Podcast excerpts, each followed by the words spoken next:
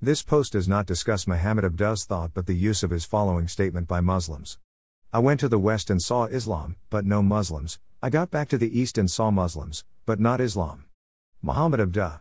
What is the highest level of narcissism?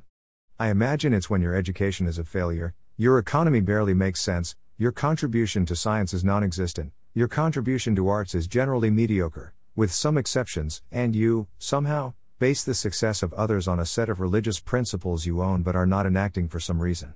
This is what a large number of Muslims think and say these days using the aforementioned statement. They fail to see life now as more complicated than the life religion was intended for. Philosophy and science have shaped a new world that surpasses religion's black and white morality, which is not applicable in this day and age. Muslims also misread or ignore methods of progress because they are stuck in an imaginary pursuit of a utopia where Islam rules, this prevents them from truly comprehending that science and discipline work and can make our lives better regardless of religion. When a group of people forsake this life for an imagined utopia and an afterlife, science and arts become non essentials. The contemporary Muslim mind is, of course, malfunctioning. It looks at the West, explains its success as the enactment of principles owned but suspended by Muslims, and fails to understand that freedom of expression and speech, synthesis, are crucial components to the success of Western nations, the freedoms Muslims abhor.